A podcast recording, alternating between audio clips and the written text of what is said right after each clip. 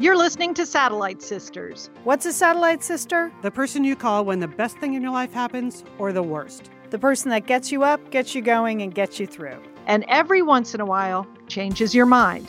This podcast is part pep talk, part weekly check in. Like grabbing coffee with a friend. Thanks for being here. Welcome to the Satellite Sisterhood.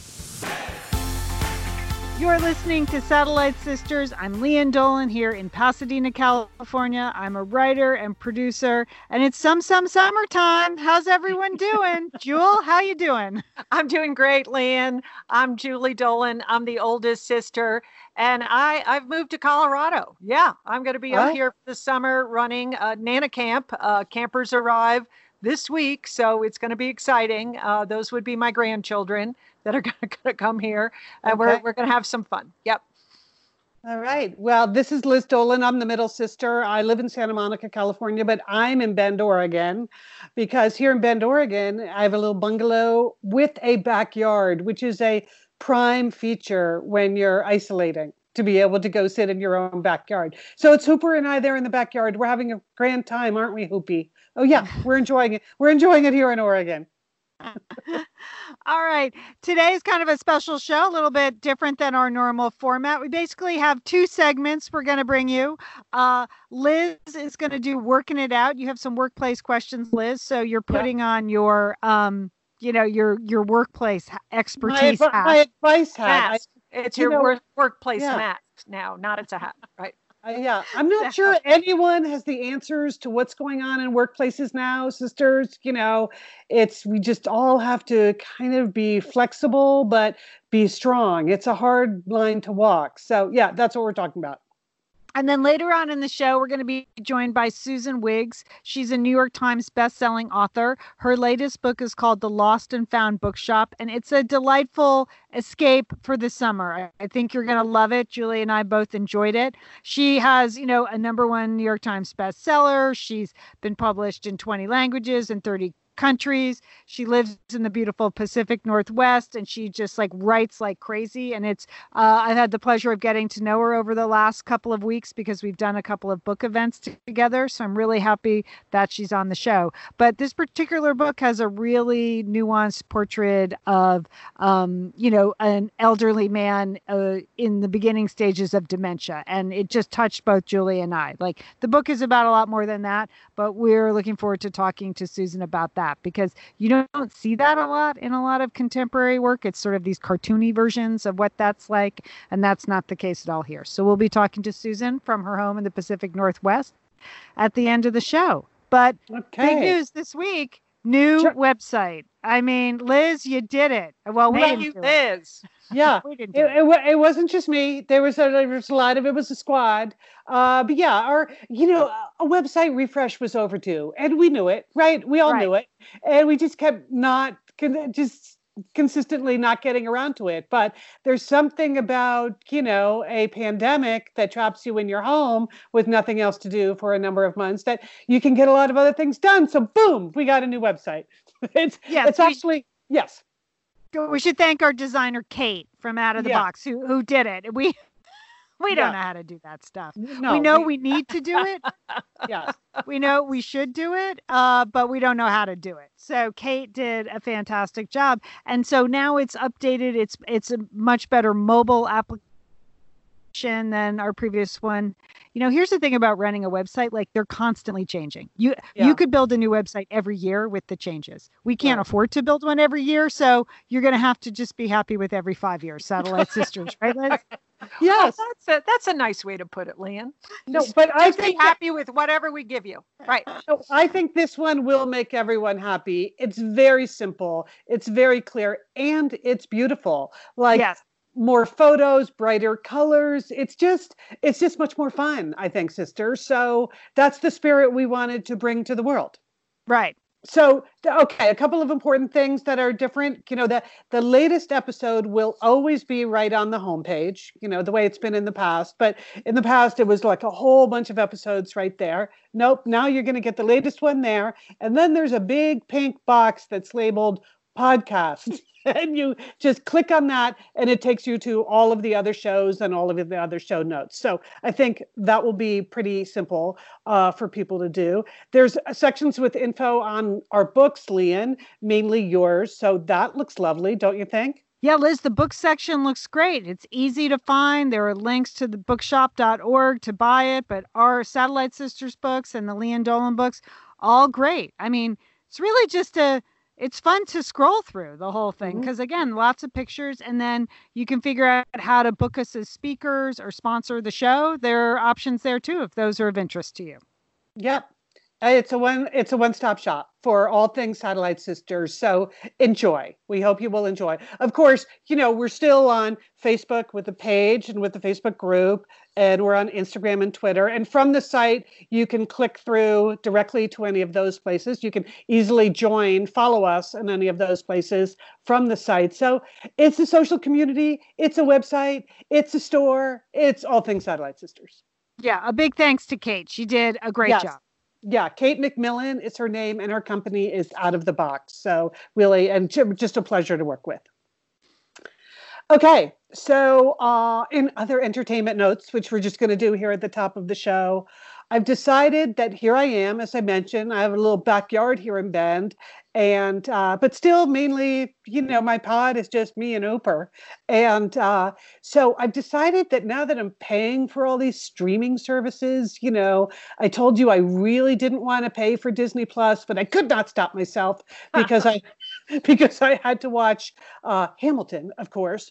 Um, I've decided that I'm going to set up some uh, outdoor movies in my own backyard. That's my personal entertainment. And then I can occasionally invite over like a couple of people. We can be very widely socially distanced. It's breezy out there. So um, I don't really have a projector yet. I'm starting to work on that. If anyone has any suggestions, that would be good. But when we remember when we showed the home movies, the family home movies at the mm-hmm. family reunion? Right. Yeah. Well, that's because several of our family members are public school teachers and they just borrowed the projectors from the school. Which I'm sure was authorized. Yes. I'm sure they oh, signed yeah. those projectors out. Mm-hmm.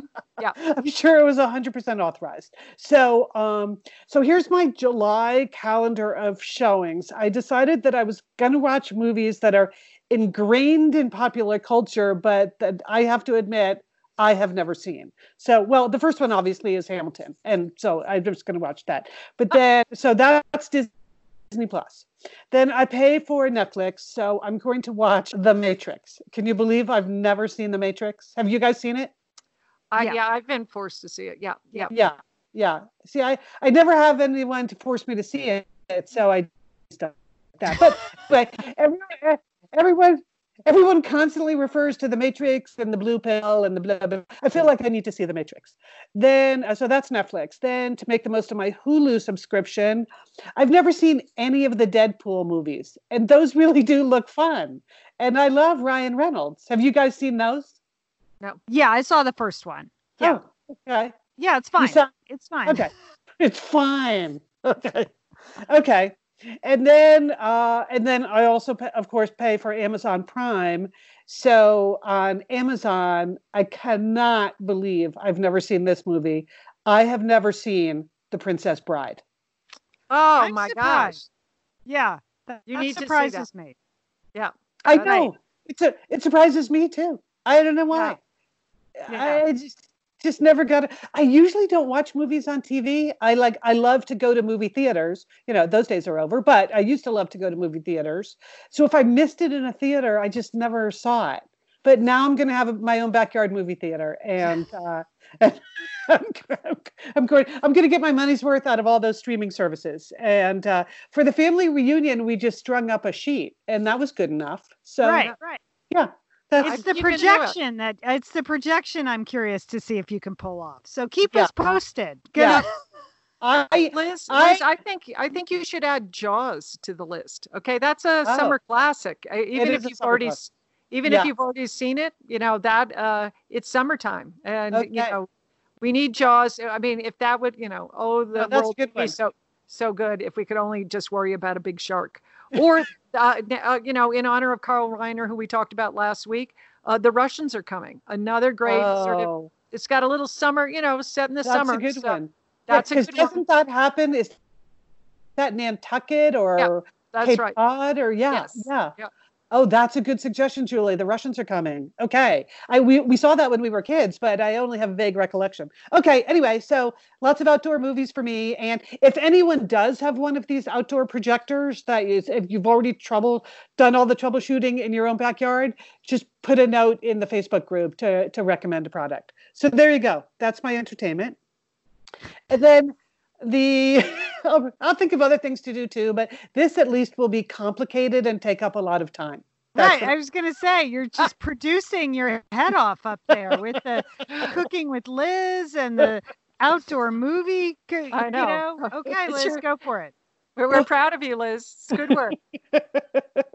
okay, so now let's talk about work because obviously that is mainly what I do is work or give advice about work.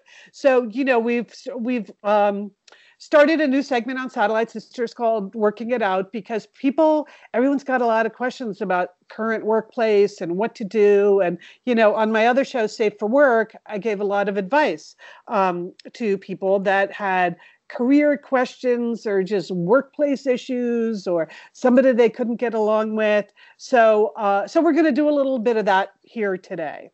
And I had two main things that I want to talk about. So I have solicited, you know, some of your issues, and I'm going to do that again at the end. But so the first is a very um, specific piece of advice I wanted to give because we got a back channel communication from a listener whose boss said to the whole staff that if they weren't prepared to come in and work full time in an office that didn't really allow social distancing, that they'd be downgraded from full time employees to hourly workers. In other words, the boss basically said, no more work from home for full time folks.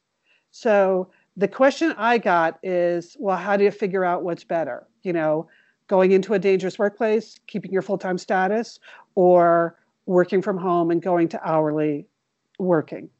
And my main piece of advice is do not buy that premise. I believe that is a really false choice that the boss, you know, and this is just one department in a much larger organization. I'd be really surprised if the boss had the authority to do something like that. Doesn't that yeah. seem yeah. not legal?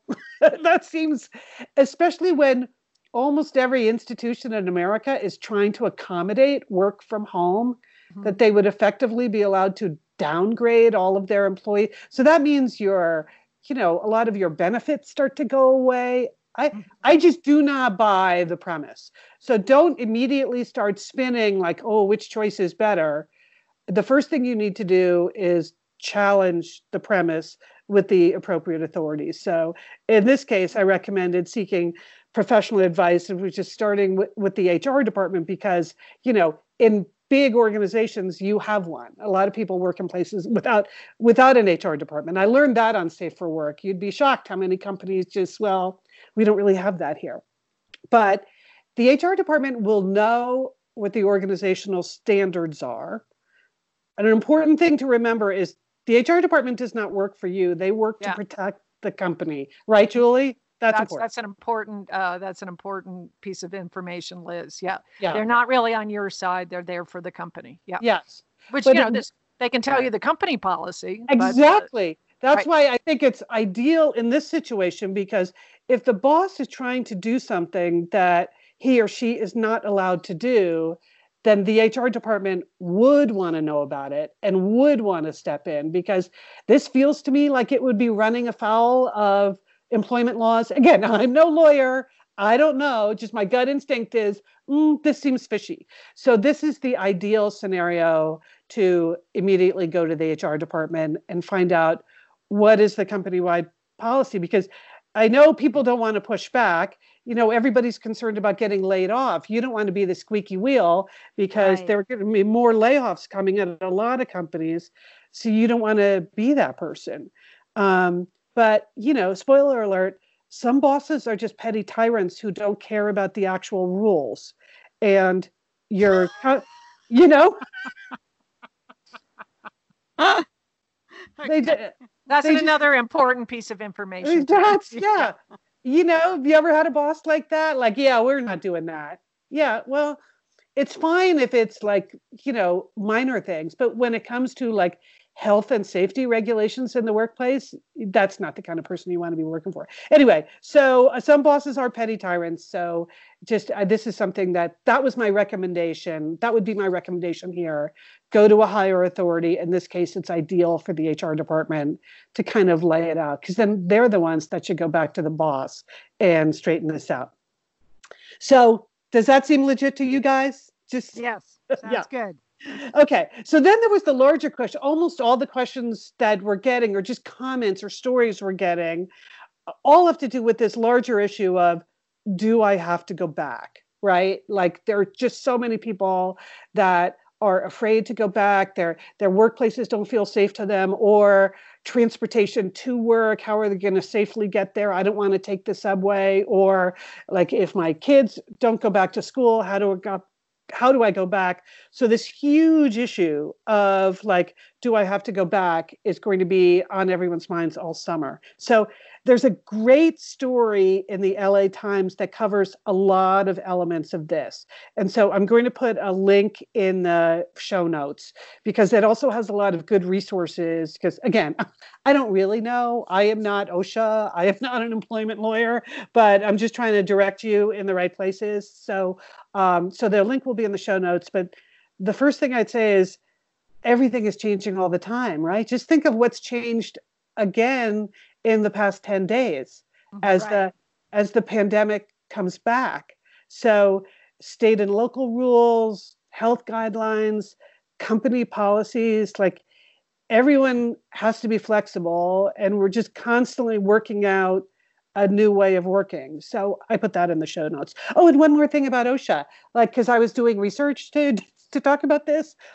OSHA actually does like no cost on site safety and health consultation for small businesses because they oh. know there there are a lot of small businesses that they have no idea what to do. So, right. you know, it's it's no cost and it's confidential and they'll do this for small and medium sized businesses. Um, and also they wanted to be clear in everything i read that this is separate from the osha enforcement group. So you can't don't worry you can't get any penalties or citations. This is the, a group that will come in and make recommendations. Now how long it takes to get on their schedule i have no idea but i just thought that was an interesting resource that i did not know about. And then then the only other, the main thing I want to suggest is pushback as a group. If you're finding that your workplace is not really um, putting you first or looking after your health and safety in the way you would like it to be looked after, you know, talk to your coworkers. And when you go to your boss, say, we have concerns. Uh, because just legally, I can tell you that has a lot more power if it, if the we is a group and it offers all of the individuals in the group more legal protection from retaliation. Because i know that's another thing people worry about is like they don't want to be the one to step up because they'll get punished. So if you if you sort of join together as a team and present your helpful suggestions as a team that is it protects you somewhat legally and that would be good. And also pushing back as a group it protects the more vulnerable employees like did you know that Black employees are more than twice as likely to be subject to retaliation for raising concerns about this health and safety stuff as white employees? That was a, you know, that was a recent study by the National Employment Law Practice. So, you know, there are all kinds of vulnerable people that, and if we band together, um, you might get more work done. So I'm going to start a Facebook group thread about any of this. I'm curious to know if people are having specific career challenges. Like, you know, lots of times big crises like this are a time that people make big career changes or life changes or i'm never going back to that field. I want to do this instead. So if you're one of those people that's really thinking about reinventing yourself that would be an interesting conversation to have. Another thing i assume there are a lot of people out there in the in the satellite sisterhood who are having specific leadership challenges yes. because because they're you know right a manager of a team even if it's a small team or a big business whatever leadership in times like this is super hard and i can say from experience super lonely so if that's if those are the things you're working through maybe we can help we're here. We're your satellite sisters. So there you go, sisters. It's the best I could do today. Wow. I'm going to get OSHA in to take a look at this closet see, yeah. See where the hazards I'm lie. sure there's some violations in there, Lee.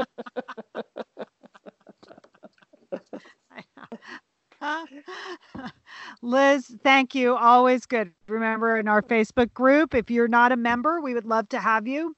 Um, you do have to answer the membership questions. I'm just going to say that again because uh, Liz and I are the moderators of the group, and it really breaks our heart when we can't accept people because they don't answer the questions or when you recommend your friends, but they don't answer the questions. And we just are trying to make sure that the group is filled with people who listen to the show so that the whole ethos of satellite sisterhood and misterhood is respected there in the Facebook group. It makes everything sort of much more civil and much more pleasant. But we would yes. love to have you just in, even if you answer the question. I like when people say like, I've never heard of this thing. What is it? That's a nice, honest answer. We like that. Yeah. Well, at least then, at least then we know you're a real person and right. not not a bot or some some fake person. Because uh, we've had that problem before too. Yes, so many people get in, and you can see very quickly, like, oh no, they're just a bot from the psoriasis drug companies, right? We had one of those in a couple weeks ago. That's I was like, so boy, this person really posts a lot about psoriasis. Oh, I think they actually are a bot. Okay. anyway. Yeah, and thank you to the people in the group who quickly report those kinds of things to us. Yeah, yeah. because it's easy for us. We can t- we can take all of that down. We try not to let it happen in the first place, but you know, we we're not hundred percent. Things slide by us. All right. Thanks, Liz. Coming up, Julie and I are going to talk to the author of The Lost and Found Bookshop, Susan Wiggs. It's her new book. It's just out today. We thought it was delightful, and we look forward to talking to Susan. But first, we want to thank a couple of sponsors here at Satellite Sisters. We're back with the Satellite Sisters, and we're very excited to welcome Susan Wiggs to Satellite Sisters. Julie and I are fans, and we adore her new book, The Lost and Found Bookshop. Susan is joining us from her gorgeous home in the Pacific Northwest. And I only know that because now I'm obsessed with your Instagram feed, Susan. so, so it's all I got. It's all I got. I'm a virtual woman now. Your new book is The Lost and Found Bookshop. We're going to talk about you also have the Oysterville Sewing Circle, which is also out in paperback. So you're sort of hustling two books now. That's kind of exciting. Is it, or is it a lot? Did you get no, it mixed I, up? No, I actually like it because um, you know the one of the the taglines that they pulled out of the Lost and Found Bookshop is "They're the book for everything." And if you're me and you've published a book like every year for the last 30 years, there is a book for everything so and and i actually relate to you guys in your situation with the oysterville sewing circle because the main character comes from a big family and she's smack in the middle. There's two older sisters and two younger brothers and she's the misfit in the middle. And so i know you guys are affiliated with an even bigger family and even more complicated family but um, i related that book to you guys. Um, and then the lost and found bookshop I just you know I, I feel like we we connected because we both have books out in the pandemic your Sweeney sisters novel which i just loved. I was lucky to get an early copy and i've been telling everybody to read that book.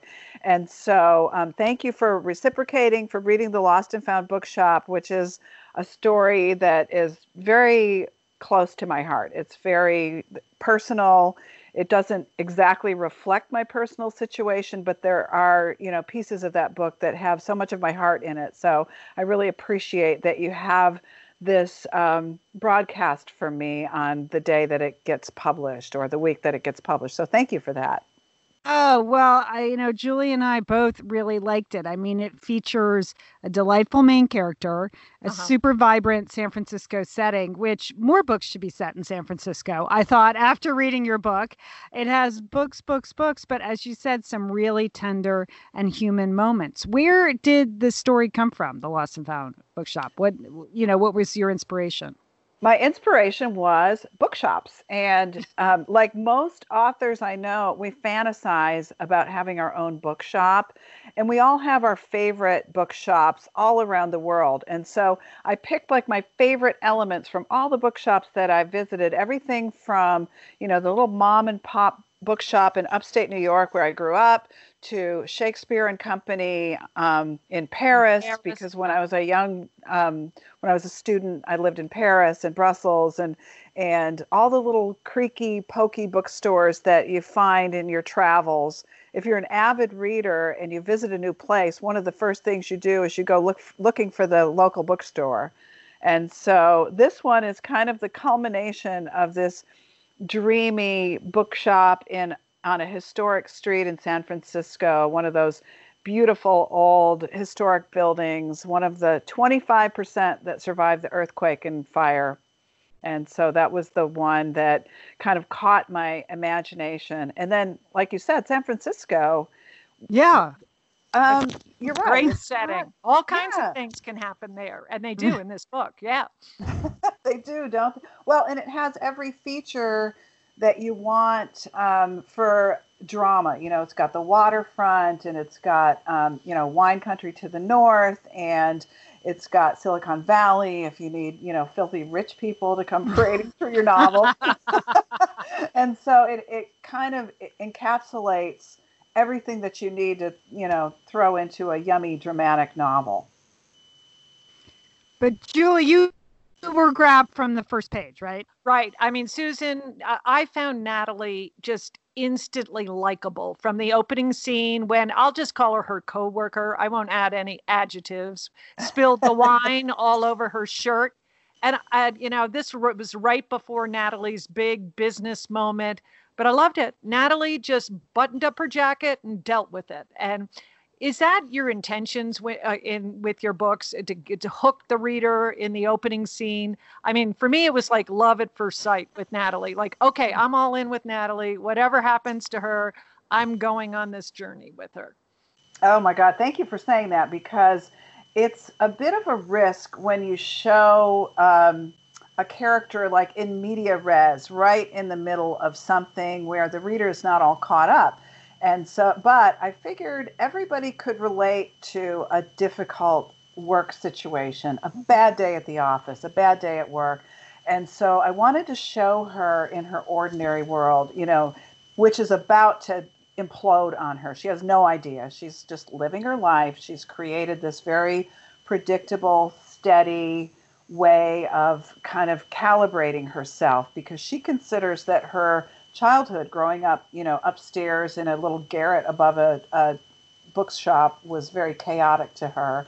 And so she has sought the opposite of that. And so I wanted to show what that's like. You know, she succeeded in doing exactly that, but is she really happy with this? And, you know, is this going to be her life? She wants it to be. She thinks she wants it to be.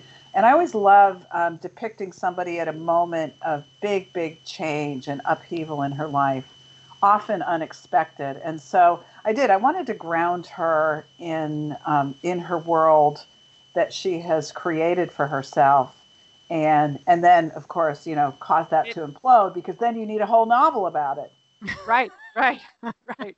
Yeah, her world does come undone, and I don't want to give away too many of the you know the surprises in it but she ends up and this is I, Lian and I were talking about this that she ends up you know caring for her grandfather and uh and uh, you know he definitely has some dementia and you know some days are good and some days are not good. And i just thought first of all you you know it it it rang so true the how you wrote the, all those scenes all of that all of the interaction. Our dad um, had Alzheimer's, and I could just, I felt like it was very real. Um, so I thank you for that because I think that's important that, you know, it's all that caregiving uh, becomes so unpredictable. And, but it's all part of a steady decline. And the caregiver knows that too.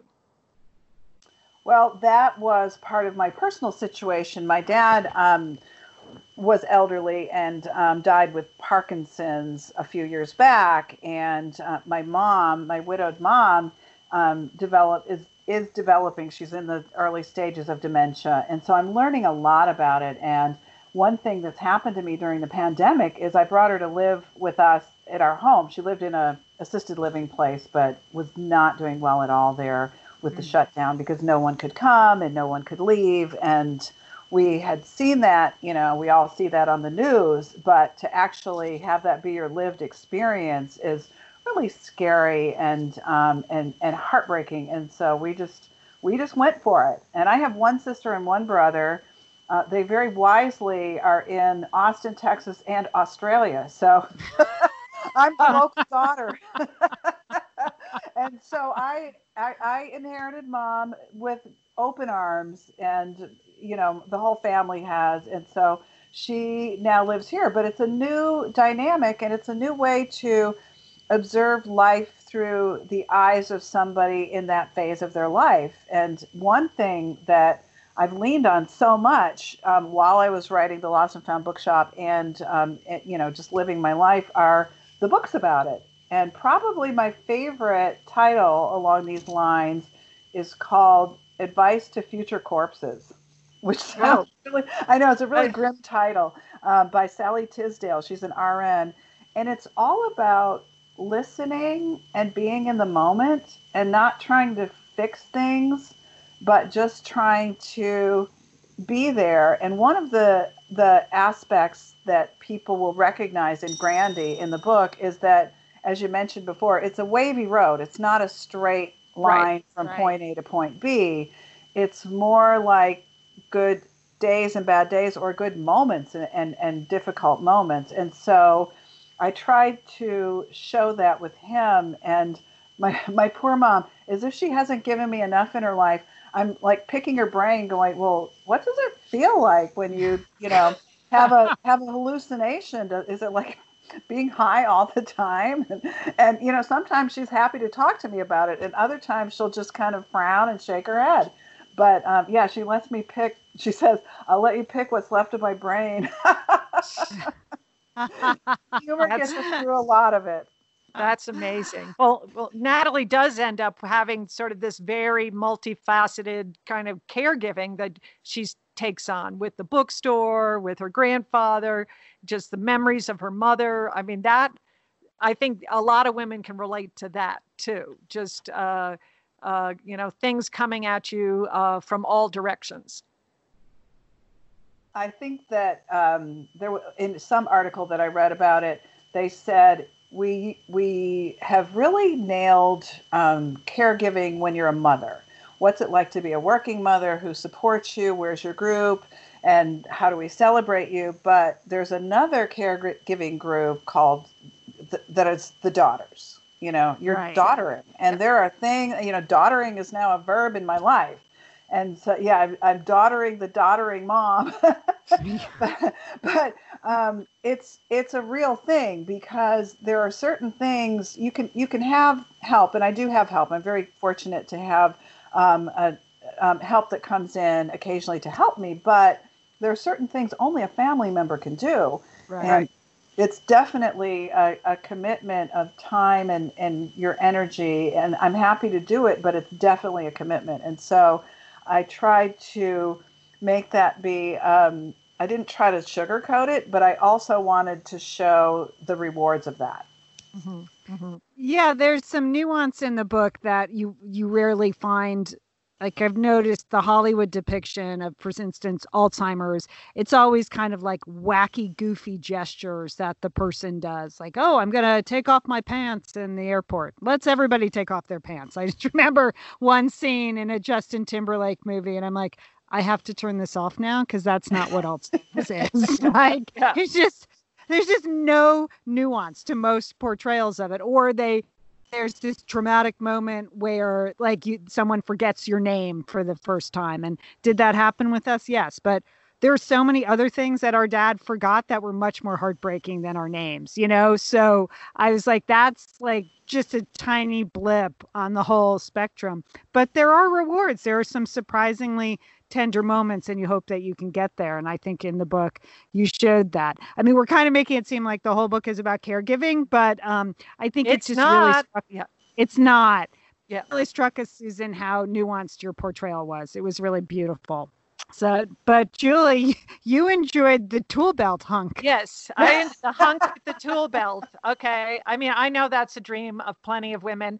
So, uh, I, my question to you, Susan, is how did Peachy come to be? Uh, and did you do some personal research on Angie's oh, list? Absolutely. Yeah. Well, you know, I, I I'm kind of surrounded by that because one of the my, I'm married to um, Jerry is a designer. He is actually an apparel designer, and his some of his clients include like Milwaukee Tools. He'll, he's designed their heated outerwear. Not that it's anything that somebody in Southern California would relate to, but right. like um, you know, Chicago uh, construction workers wear his heated bib overalls and the big jacket, and and it's very technical like that. But he's also known to design other things, including um, he renovates old houses. You know, he'll buy like a wreck of a.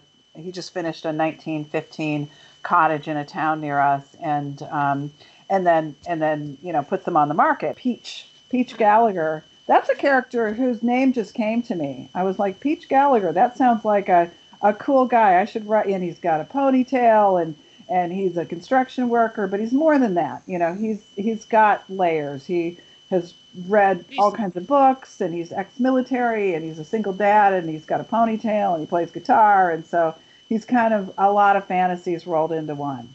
He is. He, he's all the fantasies yes. And he's a straight man in san francisco. So yes. that is like a yes i know i know.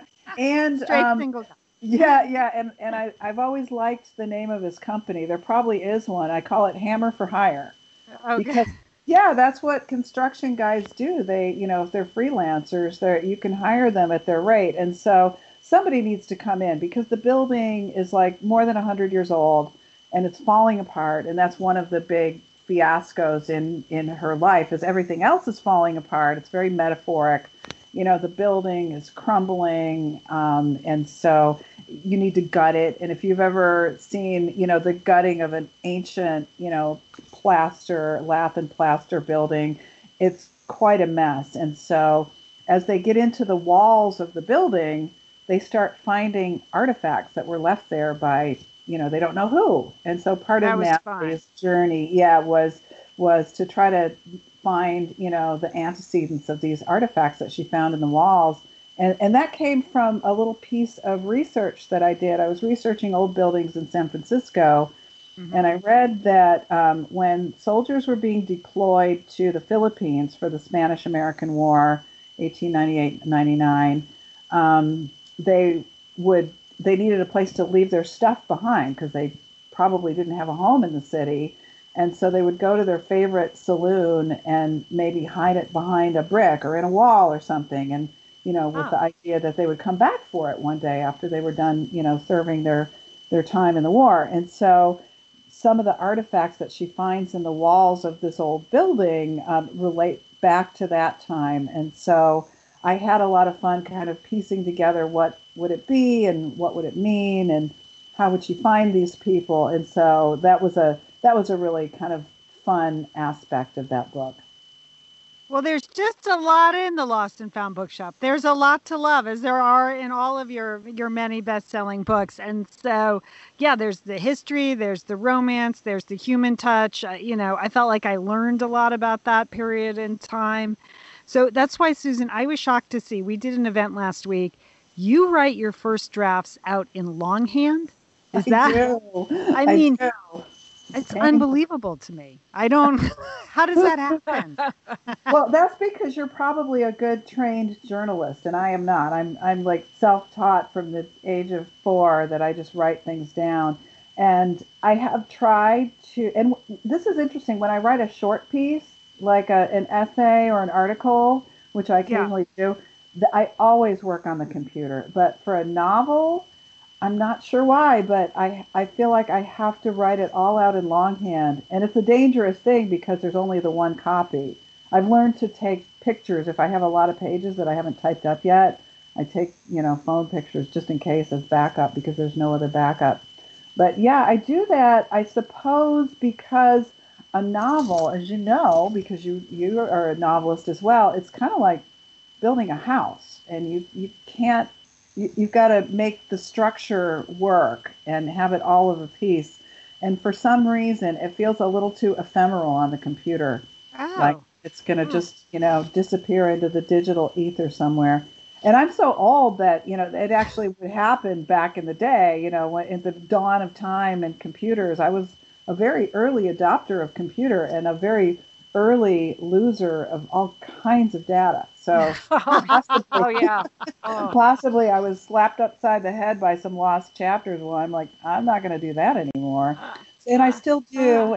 And it is rather um, um, entertaining to grab my notebook and and leave the digital world behind and just kind of go off by myself. One book that, that I I get. I Yeah. get that. that. Yeah. yeah, well, there's a there's a book you've probably read it called On Writing by Stephen King, and Yeah. it's his memoir slash how-to manual about how he writes and what works for him. And he mentions somewhere in the book that the first draft of his book is written with the door shut, meaning he doesn't talk about it in much detail with anybody. He doesn't let the world in. It's really just him telling himself the story before he opens it up to the next phase, which is, you know, revision and that sort of thing. And so the, my way of shutting the door on all the extra input, which I will eventually need, but the first draft is is me sorting out the story on my own. So possibly that's a, another reason that I'm I go back to my pen and paper. And are you working on something now? I know you're always working on something. Yeah, I always and have that to be. Yes, and I have. Um, oh my God, I don't. I, I I get hives when I look at my email queue. But I saw one subject line that said your 2021 book. oh, and so yeah, and, and I'm kind of bummed because I almost never get to keep my own title for the book that I think up. And I love my title for my 2021 book. It's called American Princess, and it's um, it's actually about. And I didn't even I was barely knew this term when I started the book a year ago. Um, white privilege. It's about a, a privileged lady in um, the greater DC area, and her she has an empty nest situation and she kind of has an awakening to just the extent of her privilege and she totally changes her life because of it and so that is i'm coming to you know i'm, I'm kind of on the home stretch on writing that so um, oh, that hopefully sounds fa- fascinating and timely too. Yeah. yeah yeah it, it's weird how the books kind of follow certain things like um, the lost and found bookshop i never dreamed when i was writing it that we would be in a pandemic situation and how the, how great the impact would be on independent booksellers because Right. across the, the nation across the world um, independent booksellers have had to close close their doors and that's actually Lian how you and I met is we met at a virtual event at Vroman's a really right. wonderful indie bookstore down in Southern California. And because we used to go on book tour, remember that? I don't- I remember leaving the house. I remember leaving my closet. It was great. I know, having a nail appointment and a dental appointment. Well, but but I did. This was all. This all came about after the book was done. But it, I have such affection and respect for booksellers now because I've seen so much creativity. They've found ways to stay relevant and to still sell books regardless of whether or not they can open their doors. And so I'm I'm hopeful that uh, they will make it through this and you know turn into the vibrant community centers like the one that I built in my book. Yeah. Susan, we're wrapping up here a bit, but I'm wondering if there's, well, you have your mother living with you now, so that's a big sea change. Is there anything else that you've been doing during this lockdown period that's new and you think, oh, I'll probably keep doing this? Or have you made any more changes or thinking about any changes? Has the last three months garnered any kind of change in your life? Yes, I uh, yeah, you you mentioned I have a new fellow detainee at my home, so that's that's new. Uh, and one thing I, I don't know how it relates to the pandemic, but it's concurrently happening, and that is the Black Lives Matter. And I've become very sensitive to my privilege and what my responsibility is going to be going forward And so, one of the things that I realized, and um, if I'm going to write about a virtual bookseller, I'd better get good at it myself. I didn't read enough outside my culture. And yeah. so I started yeah. embracing book after book that probably would not have crossed my path. And so a couple of them um, were me reaching out to uh, black owned bookstores or, you know, multicultural bookstores and saying, you know, give me a book to read. I want to read something that, you know, I somebody I've never heard of. And I've had so many, oh my God, wonderful experiences reading. Um, let's see, what did I just finish that I liked so much? Um, it's called Sabrina and Corina, and it's a um, she's a Latinx author. Um, what's her name? Kali Onstein or Anstine. I can't even. But a bookseller in Colorado said, "Oh, this is what I'm putting in everybody's hand." I read a book called The Henna Artist um, about um, well about a henna artist by Alka Joshi. Um, I read and God, my God, I just read and had my heart ripped out. Homegoing by Yag oh. And these are all books that I wasn't aware of because I was kind of in my lane. And so. I want to continue to read outside my lane and learn things outside my lane. And this is my small way of doing it. And then as my my little act of support, I try to buy these books, um, you know, via the website portal of Black-owned bookstores. That is a great suggestion. Yeah, you know, there's a lot to be learned from fiction. I think uh, I've seen a lot of lists of important nonfiction work, but uh, that's something I've tried to do too. And I was like, you know, there the stories in fiction are just as relevant and moving and important and another way to experience people's lives. So that's why we write it, right? To take take people away for a bit. So it's great to read outside your lane is a great way of thinking of it. Well, Susan, we have so enjoyed talking to you. Uh, we can't recommend the Lost and Found Bookshop enough. Susan has a lot of books. It'll all be at satellitesisters.com. You'll also find it at our bookshop.org site. Um, we have a book list there. Thank you so much for being here. Any other any other plans for the summer? Do you do swimming up there? You paddle boarding? What do you do up? What do you do up there? The, the yes, yeah, lots of swimming, boating, paddle boarding. Um, looking at the scenery and trying to remember it. So you know, when winter kind of smacks us upside the head, we we have the memories of summer. So thank you. Best wishes to you and yours. Good reading. Wear your mask. Wash your hands. Don't touch your face. Stand back. Thank yeah. you. Yeah. Okay. Stand bye, Susan. Oh, bye bye. Take care. Thanks for listening to Satellite Sisters today, Liz and Julie. Some some summertime. We're Woo-hoo, we're doing yeah. it, aren't we? Yeah. Yeah. let the good let the good times roll. Yeah, sure, why not? Um, we'd also like to thank Sergio Enriquez. He also keeps us on the air.